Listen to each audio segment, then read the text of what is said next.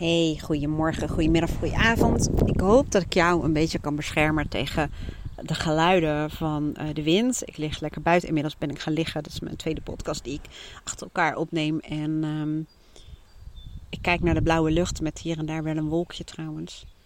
En uh, het is heerlijk weer. Het is gewoon fantastisch. Hoor je die vogeltjes allemaal? Nou, waarschijnlijk hoor je dus vogeltjes en mijn ge gekwek. En waarschijnlijk af en toe ook een windje. En ik zal zoveel mogelijk eraan denken om een kommetje van mijn handen te maken. Die ik dan om mijn onderkant van de telefoon vouw. En ja, ik heb een professionele podcast uh, microfoon, maar die ligt ergens in de la, want dat is toch wat handiger, onhandiger buiten. Maar die zou namelijk dat soort uh, geluiden wegfilteren. ik heb ook echt zo'n zo'n plug-in um, mini microfoontje die ik op mijn uh, t-shirts kan uh, zetten. alleen als, die, als mijn telefoon dan op de schermvergrendeling gaat, dan valt die uit na gedoe. Is waarschijnlijk helemaal geen gedoe om het even op te lossen. Maar anyway, ik doe het altijd zo. Goed, maar daar ging het natuurlijk niet over hebben. Um, heel veel mensen, zo begin ik vaak mijn podcast, realiseer ik me. Die bij mij komen of in mijn academy terechtkomen. Die um, herkennen het begrip wat um, Adrienne van giftedpeople.eu. Dat is ook een tip om eens even te gaan kijken um, sociale vermoeidheid noemen. Misschien heeft zij het niet zelf bedacht, maar bij haar heb ik het wel gezien. Dus ik wil graag ook de credits daar natuurlijk even aan geven. Uh, sociale vermoeidheid. Ik heb bij haar een, um, ja, zo'n online spreekuur of zo uh, ooit gedaan. En zij gaf iets woorden, wat ik zelf ook woorden geef in mijn sessies. Maar zij deed dat weer op een andere manier door, door te, te, te, te labelen als sociale vermoeidheid. Dat um, ja, dat, het is net als mensen. Sommige mensen hebben als interesse voetbal of sport of lezen of, of, of, of, of eten of eten maken. En anderen haken gewoon af. Die proberen uit beleefdheid misschien wel te volgen. Um, maar um, daar krijgen ze niet heel veel energie van. En zo is het ook als het gaat om interesses, als het gaat om gesprekstof. Niet op inhoud, maar wel op um, ik noem het maar diepte. Maar met mij kun je echt heel snel, binnen een seconde of twintig, mag je gerust helemaal de diepte ingaan. Dan kunnen we filosoferen over leven en dood en over de zin van het bestaan, maar ook over um, AI of over um, websites of over um, weet ik veel, klantreizen of whatever. In elk geval ik hou gewoon van bepaalde onderwerpen. Best wel heel veel onderwerpen, mag ik je wel zeggen. Um, maar ik hou ook wel van, ja, ik noem het de diepte ingaan. Ik weet niet hoe ik het anders zou moeten labelen, maar ja, laten we het dan even noemen met een contrast. Die ik dan vaak ervaar. Ik zeg, ik ben niet per se, per se degene die van verjaardag, het is wel heel veilig gezegd. Nou, ik hou er eigenlijk gewoon helemaal niet van om een verjaardag te zijn um, waar je in een kringetje zit. En nu illustreer ik het echt een beetje heel plat hoor. Want zo is het natuurlijk niet zo ongenuanceerd als ik dat nu zeg. Maar in een kringetje met het gebakje op schoot. Nou, gebakje vind ik dan nog wel een leuke uh, bijkomstigheid. Uh, vooral als er karamel in zit. Maar met zo'n kopje koffie of thee uh, op schoot.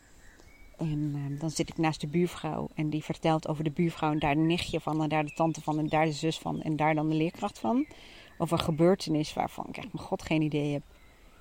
En heel veel mensen houden daarvan. Die houden van, um, ja, gewoon om het daarover te hebben. Die genieten daarvan en dat zie ik ook. Waardoor ik heel vaak heb gedacht, er is iets mis met mij. Want mij, um, ja, kun je oprapen, zeg maar. Ik krijg er gewoon geen energie van. Maar ja, je gaat ook niet zeggen, het interesseert me echt geen ruk hoe het gaat met het nichtje en daar de tante van en daar de oom van en daar de leerkracht. Nu maak ik er de faal van dan net, hè? maar goed, je snapt wat ik bedoel. Dat kan. We hebben gewoon niet dezelfde interessegebieden. Maar, um, dus ik heb heel lang, en dat is grappig, want ik merkte dat de afgelopen weken, heb ik dat een paar keer bij mezelf weer bemerkt, um, dat ik omwille van mijn eigen energie, um, en dit voelt echt, hè, mijn innerlijke criticus is enorm aanwezig in dit gesprek. Die zegt, wie denk jij wel niet dat je bent door te zeggen dat dat oppervlakkig is en dat je daar niet van houdt. En uh, die zou echt nu een soort van, hoe heet dat ding, zo'n megafoon willen hebben in mijn oor willen blaren dat ik nu meteen op stop moeten drukken. Want mensen gaan echt denken: oh, je gaat lopen, je schoenen. Wat denk je wel niet? Dat jij van die intellectuele gesprekken gaat voeren. Dat, nou, weet je, zo gaat het ook in je hoofd. Hè? Dus nou, welkom in mijn hoofd. Welkom in jouw hoofd. Want het zal bij jou niet heel veel anders gaan. Misschien over andere onderwerpen. Dat kan. Um, mijn innerlijke criticus heeft namelijk ook een heel breed spectrum aan onderwerpen waar het zich heel graag mee bemoeit. Nou, het is er een van. Dus het, ik noem het altijd de koetjes- en kalfjesgesprekken. Nogmaals, er zijn heel veel mensen um, die daarvan opleven. Die maken ook, ik maak ook wel makkelijk contact hoor. Maar nogmaals, met mij kun je vrij snel um, van 0 naar 100 gaan in gesprekken. Um, maar het is een manier om te binden. Om, om, om, ja. En nou raak ik afgeleid door mijn innerlijke criticus. Hè. Ik probeer daar gewoon weer wat van te maken, zeg maar. Want ik hou namelijk wel van gewoon ouwe Gewoon, weet je, suf, kletsen en grapjes maken. En ik hou wel van lachen. En nogmaals, dom lullen zeggen ze ook wel eens. Of um, ik hou ook van verjaardagen zoals bij ons. Dat de ene is aan het voetballen, de ander staat in de uh, keuken. En meestal sturen ze mij weg uit de keuken. Laat ons dat maar doen. Dan, jij bent straks van de schoonmaak. Uh, gewoon on ongedwongen. En dan gaat het ook niet de diepte in. Misschien wel af en toe. Als ik naast mijn vader zit, dan gaat hoppa meteen uh, de diepte in. En dan, ja, dan hebben we het over wat dingen waar anderen echt weer de ogen bij gaan rollen. Dus denk ik, oh my god, ze hebben het weer over het universum of over computers of wat dan ook. Um, maar het is niet de hele tijd, dus daar gaat het ook niet over. Je denkt, waar gaat het heen? Hè? Dat denk ik soms ook bij mezelf. Waar gaat het heen? Het gaat ergens heen, geloof me. In elk geval, ik merkte, want daar ging het natuurlijk over, dat ik in dit soort situaties, uh, zoals zo'n verjaardag, en heel veel verjaardagen zijn niet zo hoor, maar ik ken er wel een paar die wel zo waren Waarbij de hele gastvrouw of gastheer, degene die jager was, in geen velden en wegen te bekennen was, zeg maar. Um, maar ik had een mechanisme ontwikkeld, vroeger al, dat ik um, er was. Mijn lichaam zat daar. Maar ik zelf was in een soort van dromentoestand, dromenlandtoestand. En ik, ik hoorde de persoon wel, daar gaat het niet om. Maar ik werkte hard om hetgene wat gezegd werd interessant voor mezelf te maken. Als een soort overlevingsmechanisme. Omdat ik merkte dat ik, en ik zucht ook echt en ik voel hem zo. En dat had ik de afgelopen weken dus ook een paar keer. Dat mijn energie echt alsof ik lek was. Het dreef zo het afvoerputje in.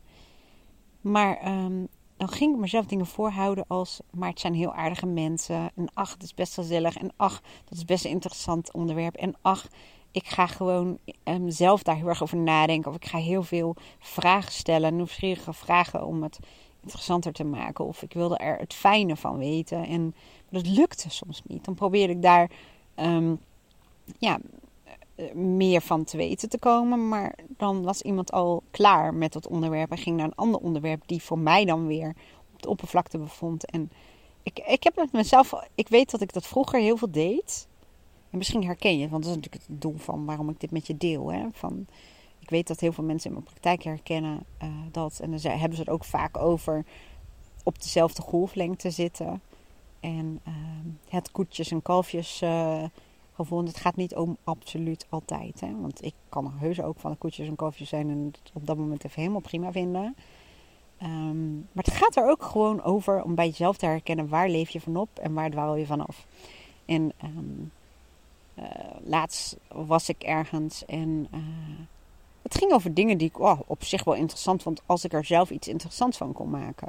Dus in mijn hoofd ging ik dan dromen, um, nee niet dromen, uh, situaties bedenken waardoor dat onderwerp voor mij toch een soort van betekenis kreeg. Misschien volg je me niet, misschien volg je me wel, misschien herken je het wel. Of ik probeerde het. sorry nog een stukje kaas in mijn lichtpijp. Dat moet daar ook niet. Maar probeerde ik het nog een beetje um, ja, smeuig voor mezelf te maken. Of praktisch toepasbaar. Of probeerde letterlijk, ik hou van schrijven. Hè, dus dat is natuurlijk ook verhalen vertellen. Een verhaal van te maken. Probeerde ik het als een beeld, als een filmpje in mijn hoofd te maken. Waarbij ik die persoon zag. En die, die, dus ik ging hetgeen wat diegene aan het vertellen was over vroeger of over andere mensen dan plaats ik die persoon in een filmpje en dan laat ik dat filmpje voor mij werken. Alsof ik naar een filmpje kijk. En, maar eigenlijk waren dat ook een soort van, het klinkt zo cru, hè, overlevingsmechanisme. Alsof ik uh, heel erg in gevaar was hè, in zo'n koetjes- en kalfjesgesprek. Maar toch om verbonden te blijven, denk ik. Ten eerste met mezelf, maar ook met de ander. En um, niet kleur te bekennen. En, want ik heb heel vaak wel kleur bekend. Dat ik gewoon um, daar zat zoals het was. En dat was altijd afdrijven en uh, losraken van dat gezelschap. Waardoor ik op een gegeven moment ook heel veel. Oh, het is verlegen. Of. Um, goh, heb je het nou gezellig? Of je mag ook wel eens lachen. Of um, die Wendy en in Dromeland. En ik dreef af. En het werd zichtbaar. Enorm zichtbaar. Dan vorm je vaak een heel groot contrast tussen alle lachende mensen. Vooral, ik drink dan niet. Um, en ik kan daar ook niet tegen hoor. Maar ja, ja, dat is ook weer een ander verhaal. Ik vind het ook niet lekker. Maar, en ik, ook al ik drie slokken en ik sta helemaal op de kop. Maar dat even tezijde. Maar hoe later op de avond en je bent mensen die bijvoorbeeld wel drinken, hoe groot dat contrast wordt tussen jou, um, hoe zeg je dat? Uh, also known as het muurbloempje, terwijl ik dat helemaal niet ben hoor. Maar um, ja, dat is het denk ik vooral ook. Dat zo'n overlevingsmechanisme niet alleen maar ontstaat om de verbinding te houden, maar ook om niet op te vallen. Dat als je inderdaad daar gaat zitten en alles duidelijk is, je vindt er echt geen ruk aan. Je zou liever in je bed met een boek liggen lezen, wat ook meestal zo was. Dat ik dat liever wou. Dan um, afhankelijk van welk gezelschap en welke context. Dan um, ja, valt het op. En dan ga je proberen een manier te zoeken om er toch um, in, in op te gaan. Om erbij te horen. Dat is denk ik wel waar, waar dat over gaat. En dat merkte ik dus bij mezelf weer.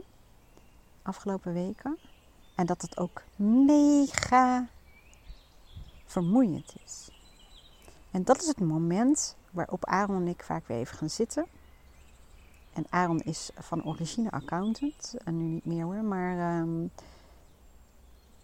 hij berekent alles in tijd. En ook in geld. Hè, want dat doen accountants natuurlijk. En hij zat te rekenen. Hij zegt, als we nou eens uh, kijken naar um, de kring van mensen waar we graag mee omgaan. Waar we energie van krijgen. Wij allebei. En we zeggen dat we die zoveel keer per jaar willen zien. Zegt hij, zit je al op 40 weken hè? Zegt hij. 40 weken hebben we dan al, want het zit vooral in de weekenden, zegt hij. Want jij uh, hebt gewoon je slaap nodig. En door de week is het meestal niet zo'n handig idee. Want het wordt laat en heb jij dan de volgende dag last van. Um, nou, dat is ook zo, dat klopt. Ik ben altijd hartstikke vroeg wakker, ook in het weekend. Hij zegt, dus nemen we even de weekenden. Dus zijn we zo 40 weken ongeveer. Dan hebben we alleen nog maar de, mensen benoemd waar we graag mee omgaan. Inclusief um, familie en gezin, denk ik. Dat weet ik eigenlijk niet. Moet ze rekensommetje nog even vragen. Ja, zegt hij. En dan hebben we ook nog de andere mensen die we, um, waar we mee afspreken. Maar die misschien net even in die ring daar buiten vallen. Ik vond het zo inzichtelijk. En dat is dus het moment waarop we samen weer gaan zitten. Want um, ja, alle, wij zijn allebei wat dat betreft wel makkelijk het leggen van contact. We hebben een heel groot netwerk sowieso. Hè, sociaal, maar ook um, ja, mensen daaromheen. En ja, je komt keer zoveel tijd weer mensen tegen. Of die willen afspreken. Of jij je denkt, oh leuk om eens met elkaar af te spreken. En dan ontstaat er heel vaak een soort van uh, volgende, uh, een soort frequentie. En zo verzamel je op den duur best wel veel mensen. En wat wij dan dus vaak doen, hè, want daar ging ik natuurlijk heen. We heel eerlijk voor onszelf. Het heeft ook met persoonlijke waarden te maken. Um, ja, het, heeft, het is ook een stukje opruimen in je leven. Wat je in je huis ook doet. Wat je wellicht, ik doe dat één keer in de zoveel tijd. Wij doen dat ook vaak samen. Dus even kijken naar welke licenties hebben we. Of abonnementen of kosten die we maken. Um, kan het slimmer, logischer. zijn dingen die we op moeten zeggen. Hè, dat je de boel niet laat verslonsen. En ook in huis. Welke dingen kunnen we de, de kelders opruimen. Nou, zo geldt het voor mij. Het klinkt misschien een beetje cru. Want uh, heel veel mensen zeggen tegen mij: staan we nog op jullie lijstje? Dus dat is een beetje gevaarlijk dat we dat zo openbaar hebben gemaakt. Maar ook geldt het voor je relaties. Dat het soms ook tijd is om um, de bezem erdoor te halen, om op te ruimen. En nou betekent het niet meteen dat je ze weg moet gooien. Geen contact meer moet hebben. Maar waar we ook naar kijken, wel van wat zijn voor ons de belangrijkste mensen. En hoe vaak willen we daarmee omgaan? Klinkt een beetje mechanisch, maar dat kan wel helpen. Um, wat willen we graag met ze ondernemen? Wat zouden we graag willen doen? In welke context willen we elkaar graag zien bijvoorbeeld? Um, en met welke mensen hebben we gewoon misschien in de loop der tijd minder gekregen? Weet ook dat het heel vaak vice versa is. Hè? Dat um, uh, de mensen waarbij je dat ervaart, dat wellicht bij jou ook hebben. Dat is ook heel vaak gewoon zo. Dat, dat jij voor hun net zo goed een verplichting voelt als zij voor jou. Um, maar we gaan ook kijken naar de vorm. Want sommige vriendschappen of um, relaties komen veel beter tot zijn recht in een andere context. Uh, mensen waarmee ik bijvoorbeeld denk van, oh ja, als we daar samen mee gaan zitten, dan komen we in de koetjes en kalfjes terecht. En dan merk ik gewoon dat de energie wegloopt. Als het dan de diepte in gaat, dan merk ik ook echt een opleving. Natuurlijk afhankelijk van het onderwerp. Maar soms is dat ook als ik opleef dat de ander juist echt helemaal suf wegtrekt. En we hebben geleerd dat um, door iets anders te doen, door bijvoorbeeld iets met elkaar te ondernemen. Bijvoorbeeld op van die gekke, hebben wij nog niet gedaan hoor, maar ik filosofeer even ook met jou mee. Op die gekke, um, hoe heet die dingen, e-bikes met die dikke banden of zo, um, die maken geen lawaai hè? Het bos in of überhaupt uh, met de natuurgids wandelen. Wat wij dan bijvoorbeeld wel gaan. Überhaupt wandelen. Wandelen, bewegen, lopen met elkaar. Um, ja, een mooie wandeling maken. Is heel anders dan wanneer je bij gaat praten met een koffie. Uh, of, of wat dan ook. Of uit eten gaat. En um, iets ondernemen. Of weet ik veel, naar een pretpark. Of iets anders doen met mensen dan dat je soms leeft ook echt een vriendschap op. Of merk je dat die vriendschap of die relaties gewoon een andere context nodig hebben. En soms kom je er ook achter dat het niet aan de context ligt, maar dat de match er gewoon niet meer zo is. Dat kan ook, hè. We kunnen relaties uitmaken, maar dat geldt natuurlijk ook voor andere relationele verbindingen, zullen we maar zeggen. Nou, wellicht herken je het van het is niet voor niets dat ik dit deel, omdat veel van mijn luisteraars um, een beetje profiel hebben van de klanten die bij mij komen.